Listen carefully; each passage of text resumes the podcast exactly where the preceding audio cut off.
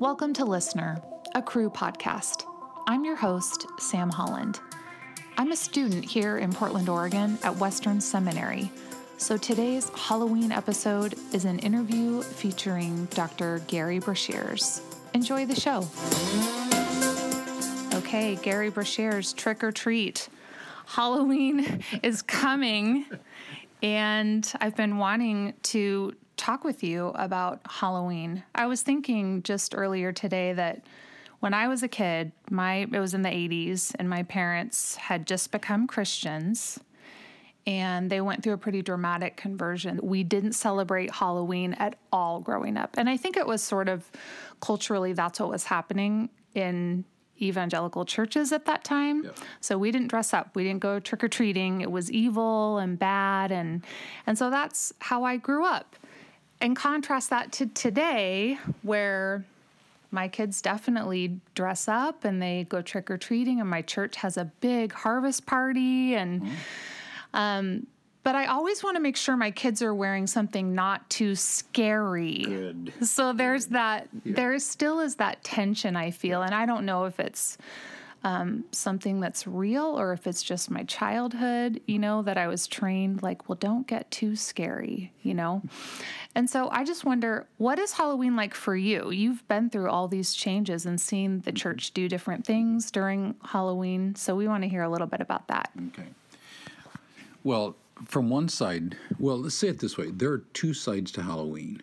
One side is the kids' party and I think your kids should go trick or treating. I think they should do it. When kids come to my house, I try to give them the best candy ever. And I also, every kid that comes to my door gets a God bless you as they walk away. Every single, yep, every single kid. I've never had anybody unhappy about that. Sometimes just the kids, other times parents. If the parents are out nearby, I'll always try to interact with them. And you live in Portland. I live in Portland. Yeah, and so I just I just figure that's what it is. I'm going to be who I am, and that's the fun side of Halloween. And I think we should our kids should have fun, whether it's a harvest party or a trunk and treat or whatever we do. The other side of that, it's an extremely evil time. And it's bizarre to me, at least here in Portland, I see people celebrating death in the most macabre possible ways. And I, if I can, I say, Why are you doing this? Oh, it's just all in fun. Well, actually, it's not. There is a satanic side. This is All Hallows Eve. That's the positive side. But this is also the high holy day, a high unholy day of, this, of the pagan calendar. And it is the time to celebrate the evil that the whole demonic satanic realm does. I worked a lot with satanic ritual abuse folk, mm-hmm. and this is a time well, I'll just tell you one quick story. A woman I dealt with, it would have been in 1992, so it's a long time ago. I met her, and because she was in deep anxiety, it did through a counselor friend of mine. And as it turned out, we found out later, is she was slated to be sacrificed on Halloween in 1992. And it was her, it was a particular year that was numer- numerologically significant. And her goal, or her out, her, well, her her objective was to be sacrificed. She was 28, I think, that year. And instead of her being sacrificed, her blood bubbling out on a satanic altar, uh, we were in her apartment not far from the seminary here, a bunch of us in a circle holding hands, singing It's So Good to Be a Part of the Family of God. And yeah, there is an absolute dark, evil side to the satanic world. So, are satanic rituals and sacrifices actually happening oh, in Portland? Absolutely. Yeah, without doubt. Uh, in fact, they are more open now than they were 20 years ago. What was happening totally under wraps, under all kinds of protection, is now happening fairly easily, and you can see stuff posted on YouTube. Now, I don't do any of the dark net stuff, but it's all over the place there. And yeah, it's real. Uh, it's usually presented as a game, but there's an abs real side of it.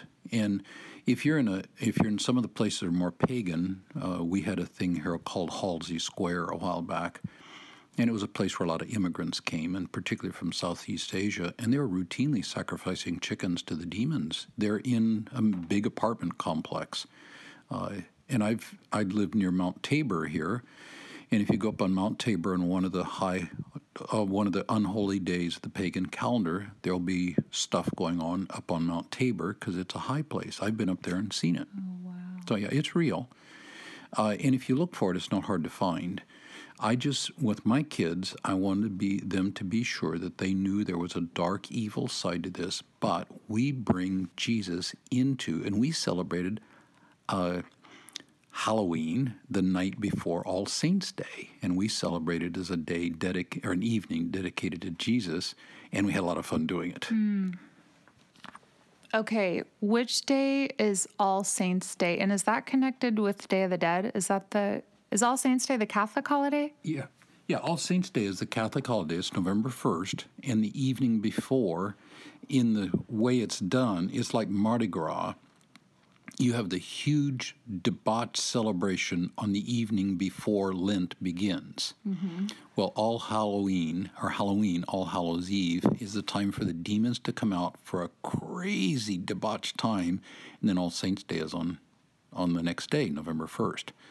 Uh, we just brought Jesus into the night as well and celebrated there. Now, there have been a couple movies out lately that have to do with um, Day of the Dead and sort of the tradition of remembering your ancestors. Right. Um, my understanding is remembering them in a way that would even keep them alive. If, if you, one of the movies is if you're remembering your ancestors, then it's they're living on. I don't know if they actually believe they they are living on or um, what that means. But my kids have been really involved with the Day of the Dead celebrations because they're in a Spanish immersion program where we live. Mm-hmm. What do you think of that Day of the Dead and kind of the implications of remembering your mm-hmm. ancestors? Mm-hmm. That varies a lot. And if you get people that believe that and actually practice, what they're doing is they believe that the dead people are still walking around the earth if you're in Asian communities, traditional Asian religions, that's the day to go celebrate. Not that particular day, but their tomb sweeping day is a time to go uh, remember and to pacify the spirits of dead ancestors so they can get peace and move on to the next place. Uh, the Hispanic Day of the Dead is a similar kind of thing. It's to make peace with your ancestors so they can move on, and a lot of traditions around that. For most time, it's just a fun party day, but there's also a real spirit day. Now, I don't think they're actually communicating with dead ancestors. I think they're communicating with the demonic spirits, mm. but there is an evil side to that as well. So you mentioned that sometimes you'll just ask people around Portland, why are you celebrating yep. death and yep darkness and evil and people will say well it's fun yeah. but you know your concern is well it's also real and that people would know that but can you say more about why do we like to be scared? I mean, even, you know, it's fun to scare each other and to sometimes see a movie that's a little bit scary as long as it's not going to give me nightmares. I want to be thrilled or startled or kept in suspense about something that might be scary. Why is that about humans? I I will have to say I don't know why people want to go to horror movies. I mean, because you don't. Oh my gosh, I, I don't. I don't. Uh, I'm I'm nonviolent by theological conviction, but because I spend so much time dealing with really really hard stories, to me, violence is never an entertainment thing. Uh, violence is never something to do in my imagination. I have to go into violent spaces in the name of Jesus, and I'll go there. But to make it entertainment, it's just so it's so wrong to be entertained by a dead body and, and somebody being killed and blood flying everywhere. It just everything in it grates against me.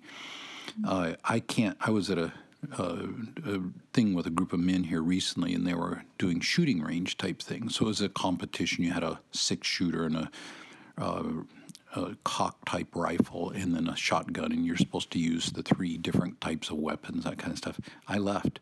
Mm. A gun to me is a weapon that ha- it's a weapon. It's not a toy, and I just can't be a part of that. Now that's Gerry, and I'm weird. And uh, there are a lot of reasons for that. But to my judgment, to celebrate death uh, is just not a thing to do. So, when I uh, there's a restaurant I go to. The woman who is the manager, good friend, uh, believer, we helped her get deeper with Jesus as a part of being at the restaurant for our preaching team. But she'd decorate, she would decorate every year with some really, really ugly stuff. And I, Mary, why are you doing this? Oh, it's so fun. Yeah, but why death? You know, you can celebrate Halloween with stuff that's not dead type stuff. Oh, lighten up, Gerry, she said. And uh, I just, I just don't get it, frankly.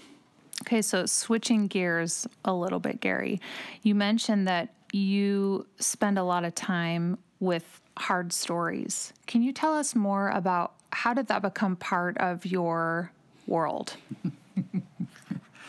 well, I've got this spirit that really cares about hurting people, and I've cared about that since I was a kid. And what I find is that people who are hurting, word kind of gets around and they show up. And so it started back when I started here at Western. Long, well, Western did, and just I just would ask people when I when I'd hear something hard, I would just ask a follow up question, and it's just stunning how many people have hard things and nobody believes them. When I get in the spirit type stuff, the demonic kind of stuff, what I find is most people just simply don't believe it. If somebody gets a hint that there's a demonic involvement in somebody's life, they're having demon dreams, or they see demons in the night, or they experience, uh, they've been in a ritual, maybe in a frat house or something like that. Most people just laugh it off. Yeah, it's crazy stuff. But there's a reality to it too. And when I do the follow up question, when somebody says, Yeah, we were at the party last night and we did, and then they name some practice they've done, and I say, well, I would just follow up and say, Well, what was that like for you? And when they realize I'm taking them seriously, the whole tenor changes and they begin to talk. I was scared out of my mind with what happened. Yeah, what happened? And there we go. Okay, so you mentioned frat house rituals. Well, I mentioned frat house because I'm a guy. I'm sure it's not just frat houses. but would you say fraternities and sororities? Is this? I, I was in a sorority in college, and there was definitely, we would sort of pray to Hera or chant something yep.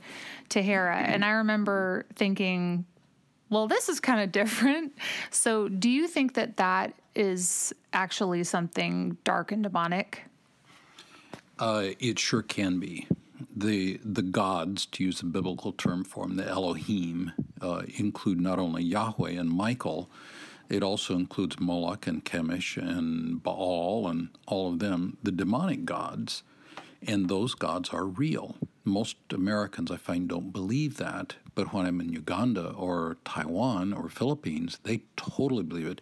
In the Hispanic culture, believes it too, on the whole, uh, because they are uh, well, they've got the background of the the religions and they believe the demons are real too. They don't call them demons, but yes, those when we're doing those kind of things, many are doing it and they actually don't believe there's anything there, but they're still doing chants to demon gods, and I just think that's a bad thing to do. So I wasn't in a frat part uh, when I was in college or anything, but I was around those kinds of things, and even then, when I wasn't wasn't sophisticated, I just I don't think this would make good sense. And I just, eh, I just think I'll stay away from this. And I never got involved with it, but I had friends who did. And I've seen some people get deeply involved in demonic stuff through entrance things, which is just a, a party that happens at college.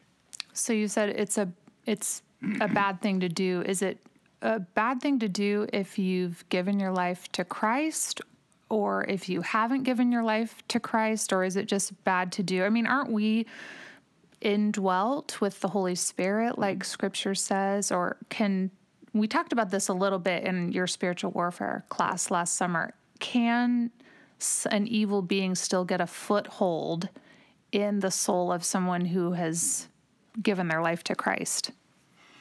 Huge theological debate.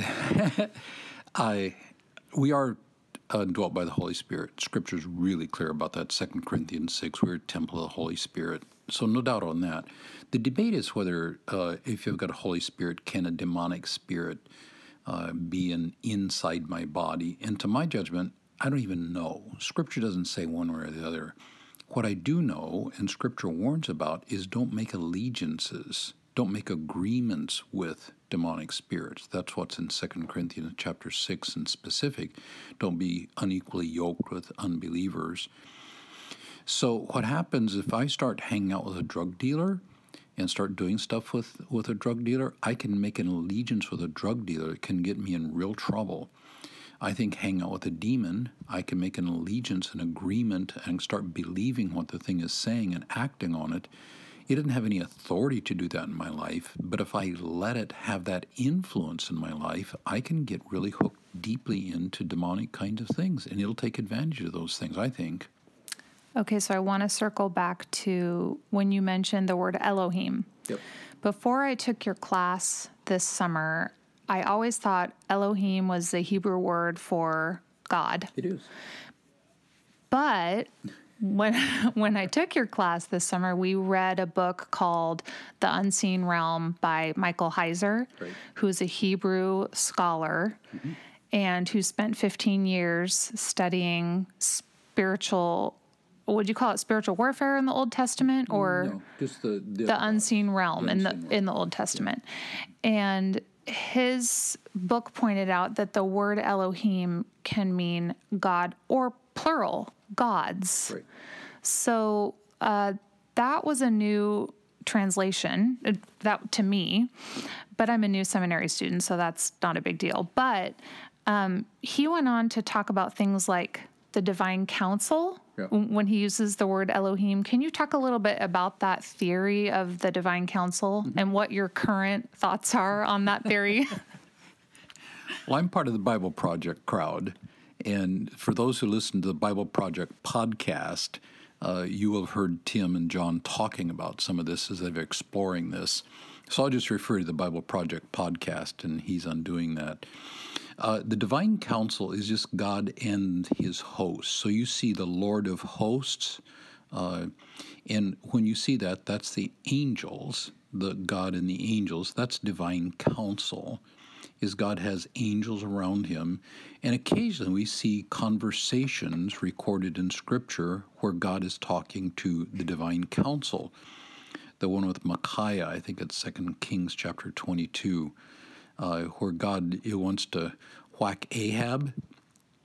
And so he asks the angels, Hey, anybody got an idea on how I can cause him to and one of the angels said, Well, I'll be a deceiving spirit to him. And God says, Oh, really? Great idea. Okay, go do that. Well, I'm being a little bit lighthearted on the picture, but that's basically what it is. It's God getting advice from an angel. And then the angel goes and becomes a deceiving spirit, and Ahab ends up getting killed through his prophets misleading him. But God warns him in the process through the prophet Micaiah hey, your prophets are listening to a lying spirit. And he still goes and does it. It's a bizarre story. Uh, Psalm 82 talks about Yahweh and the other, I think, gods, the other angels. So in that divine council, uh, you have a group of angel beings who are they are messengers for God. They go and do things for God.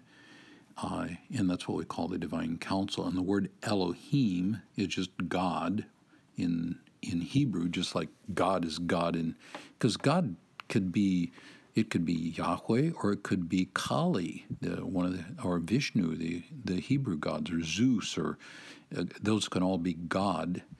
And same way in Bible, the word Elohim includes Yahweh as a spiritual being. Of course, he's the spiritual being, the maker of heaven and earth.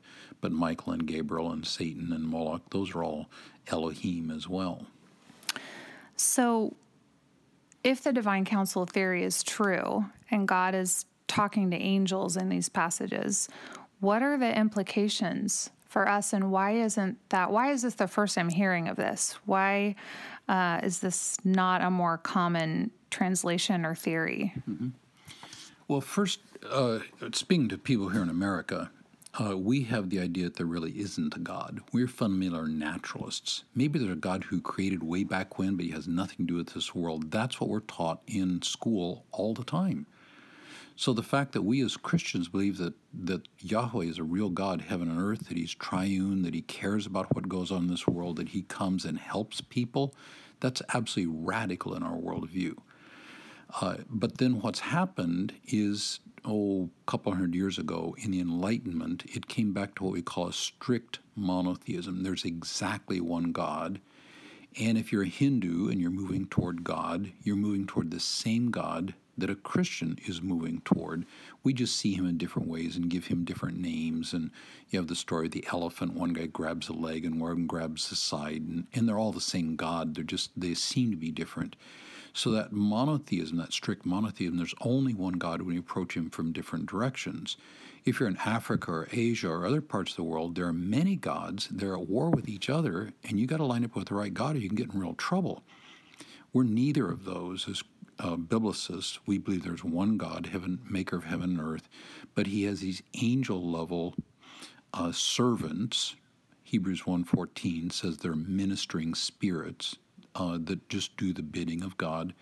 And occasionally we get these pictures of him talking among them, and that's what we call the divine council. So, these other religions and other places in the world where people are worshiping many gods and those gods have power, right.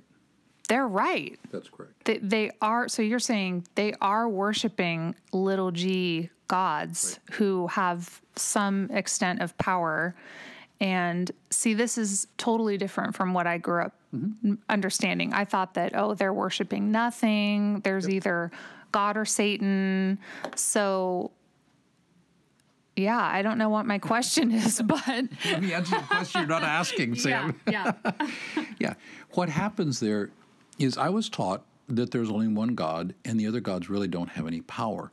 But if I go to Exodus chapter 7, Aaron and Moses turn a staff into a serpent. That's pretty amazing. I've never seen anybody do anything like that. But the the magicians for Pharaoh do exactly the same thing by their secret arts is called. What it is, it's their magic where they connect in with the Egyptian gods, and they're powerful enough they can turn staff into serpent. These gods are powerful. I, I was in Africa, Uganda, a while back, and a Christian friend of mine was talking growing up in his village, and he talked to this particular witch doctor, and without even thinking about it, he said, "Yeah, he was powerful, and he could call fire down from heaven." And I thought, "Wow, that sounds pretty powerful." So he's a good friend. I said, "Well, Julius, like really? Oh yeah." He said, "I mean, it was just a fact for him." that this witch wow. doctor could call down fire from heaven, some lightning bolt type thing. Well, he's doing it by the secret power of his of the gods, uh, and they really are real. So, here in the United States and the Western world in general, Satan hides behind science to do his work that way. Other places is much more obvious. But the, the gods, uh, Kali and Vishnu and Brahma, I just use the Hindu names because they're well known to us, they are real beings and they're quite powerful, and they're trying to rob Yahweh of the worship due him for their own purposes in the short term, it can be pretty fun stuff. It can give you power and knowledge, but in the long run, they give you death. Have you become more convinced of the of good and evil and the cosmic battle going on through your work with individuals and helping people um, with demonic oppression? Mm-hmm. As I came up here and started teaching, uh, I had people come in and they were talking about encounters they'd had with demonic beings. And I had a biblical framework, but not really a cognitive framework for it. And I had to develop that, that the demons really are real.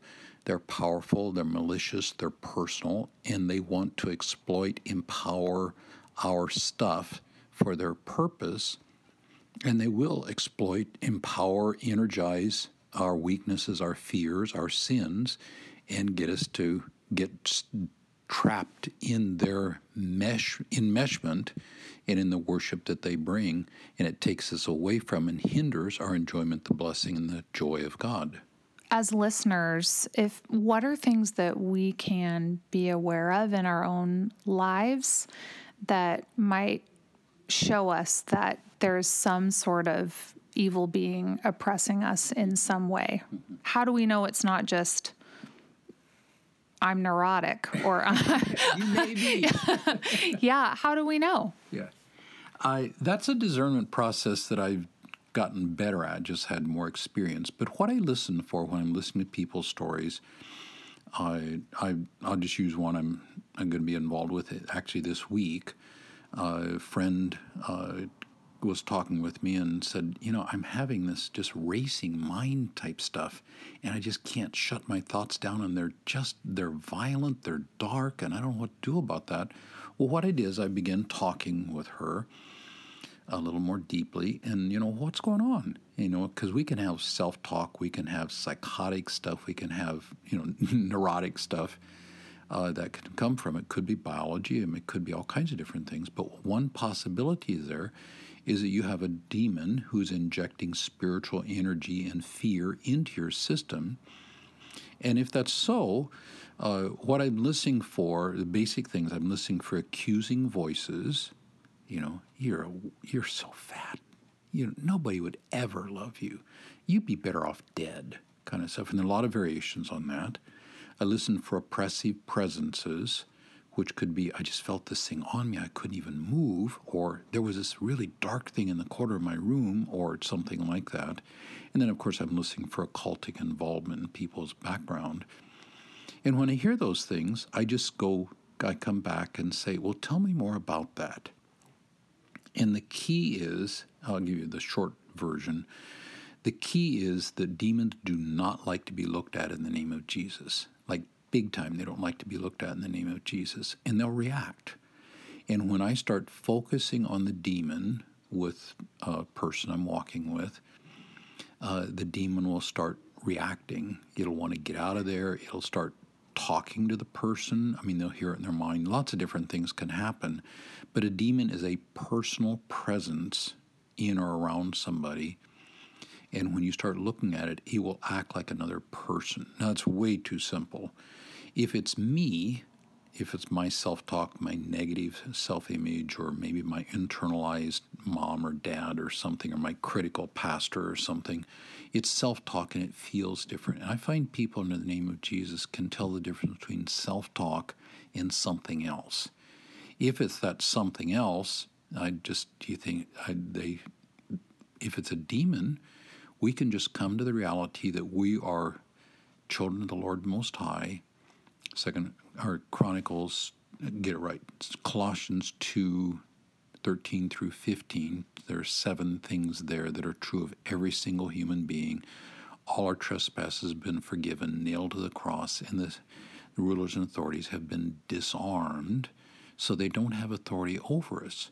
Then we can follow the pattern of Jesus, who quotes scripture out loud to the devil and tells the devil to get away. We can do that. And I that's what I help people do that sort of thing a lot. So we can do that for ourselves. We don't need to go see you or a priest or some an exorcist right. if we feel that something is oppressing us from the evil realm. I do find it's helpful, like any kind of sin or any kind of addictive behavior, to do it with a friend.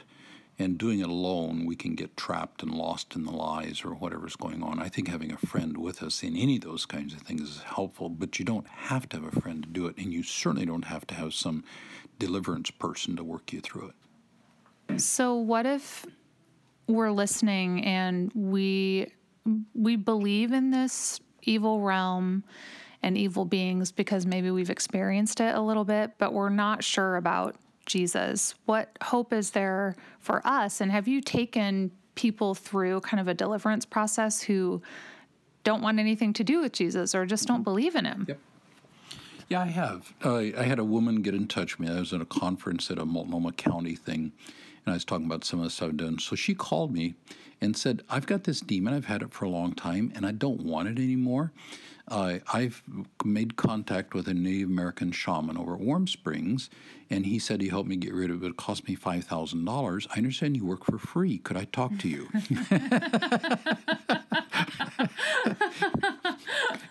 and uh, I, well, mixed motive here, but I said, "Are you seeing counseling?" Yes. Could I talk to your counselor? Can I release some information? She said yes. Turned out the counselor was a believer, and we became mm-hmm. close friends. Mm-hmm. But here's a woman who uh, interesting woman. I mean, she was very artistic and, and just bright and fun to be around. But she had this demon and she knew about it. She'd called it up in a ritual she'd done back in, mm. in high school days. But it was just really harassing her. And in that process of looking at the demon in Jesus' name, with her cooperation, I just don't jump down to people's throat, she saw the power of Jesus at work and she became a believer after we got rid of the demon. But that was done in the name of Jesus with me, with her cooperating, but me mm. doing it the way Jesus does in Scripture. That's a little unusual, but you know, you don't have to be a believer in Jesus to deal with that. But I do think somebody needs to want, be willing to have Jesus help you do that and then when they see the power of Jesus, of course, I want to do is get involved with the rest of the help of Jesus. And I find people are pretty open when they see the power of Jesus to release them from a demonic attachment. Hmm. Yeah, I guess in a more um, power fear culture, that would be more normative, but we just don't. We might be experiencing that on a daily basis, but not talking about it, right? What I'm finding as I watch the culture around us is our culture is moving more and more into a power fear environment. Uh, it's it's it's them, whoever them is, depending on your political. And there's more and more fear going on in our society, and more and more anger and response. And what I'm finding is there's a growth in the movies and music videos and uh, video games that are uh, demigod and demon based. Mm-hmm. And I'm finding more and more people are now afraid of the spirits because they're seeing more of that in their entertainment side. And what I'm finding is I'm seeing more and more people who have direct attachment to the demonic is it becoming more common in our popular culture. Is Fortnite one of those video games? Because my boys play it. It has I, guns in it, Gerry, but you're not really dying. You're you respawn. have you heard that term? And I it, have. and it's and there's no blood. I I don't do video games. I mean, I'm not opposed to them particularly. I just have other things to do in my life. I I am I have very strong reaction to first person shooter games. When you're hunting other humans, I can't imagine that being a good thing. Mm.